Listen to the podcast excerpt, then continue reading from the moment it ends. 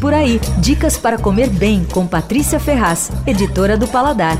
O Evai é um dos bons restaurantes da cidade atualmente, mas o nome é esquisito, né? É, o nome é ruim, vai, mas o restaurante é bom. A cozinha é italiana moderna, principalmente na apresentação dos pratos. E tem um refinamento de sabores, assim, mas não é frescura, é bom, é gostoso. O chefe da casa é o Luiz Felipe Souza. Ele trabalhou anos como sous-chefe do Salvatore Eloy. É um cara talentoso, jovem, um dos melhores dessa nova geração. E é interessante porque, é, apesar disso, dele tá fazendo sucesso e tal, ele passou esse último ano treinando na cozinha para representar o Brasil Brasil no Bocuse d'Or, que é a Copa do Mundo da Gastronomia, né? Uma competição de cozinheiros do mundo todo criada por Paul Bocuse.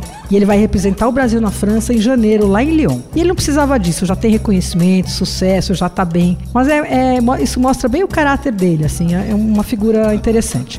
Bom, ele está lançando um menu degustação novo e, na verdade, eu não provei o menu. Eu confesso que eu ando bem cansada de menu degustação. Acho que já foi o tempo e acho que pouquíssimos valem a pena. Um monte de comilança, tudo. Eu ando gostando mais de um belo prato, uma entrada, uma sobremesa, em vez de vários pratinhos. Mas eu provei outros pratos do cardápio do Evai incríveis. Começando por uma versão de fish and chips, que é aquele clássico inglês, né? É super divertida e super saborosa. Ele fez o seguinte: ele fez uma batata soufflé, daí ele cortou bem fininho uma fenda assim na batata, recheou essa batata com tartar de buri, que é aquele peixe, né, olho de boi, super usado nos restaurantes japoneses, é, e colocou uma fatiazinha de buri na superfície. O fish and chips é servido em porção, é um deleite. Tem também uma outra entrada imperdível, que é a bomba de Vitel Toné. São uns sanduichinhos assim, feitos com massa de carolina, né, da bomba. Eles cortam ao meio, e aí o recheio é de carpaccio de vitelo e o molho é do Vitel Toné, aquele clássico da, do norte da Itália, né, que leva atum, alcaparra, maionese vinho.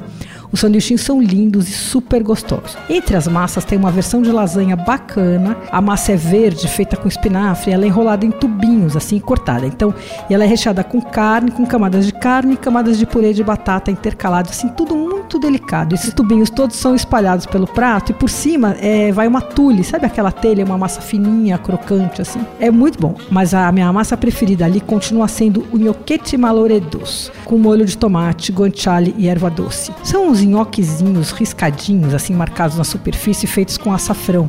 É uma receita da Sardenha e fica com molho, vai com molho de tomate. É um prato consistente e incrível. Na sobremesa fica difícil escolher, mas dessa vez eu provei uma versão de Romeu e Julieta bem bacana. É pouquíssimo doce, é um sorvete de goiaba e queijo da Serra da Canastra com picles de goiaba, bem bom. O Evai fica na rua Joaquim Antunes 98 e abre todos os dias no almoço e no jantar. Você ouviu Por Aí. Dicas para comer bem com Patrícia Ferraz, editora do Paladar.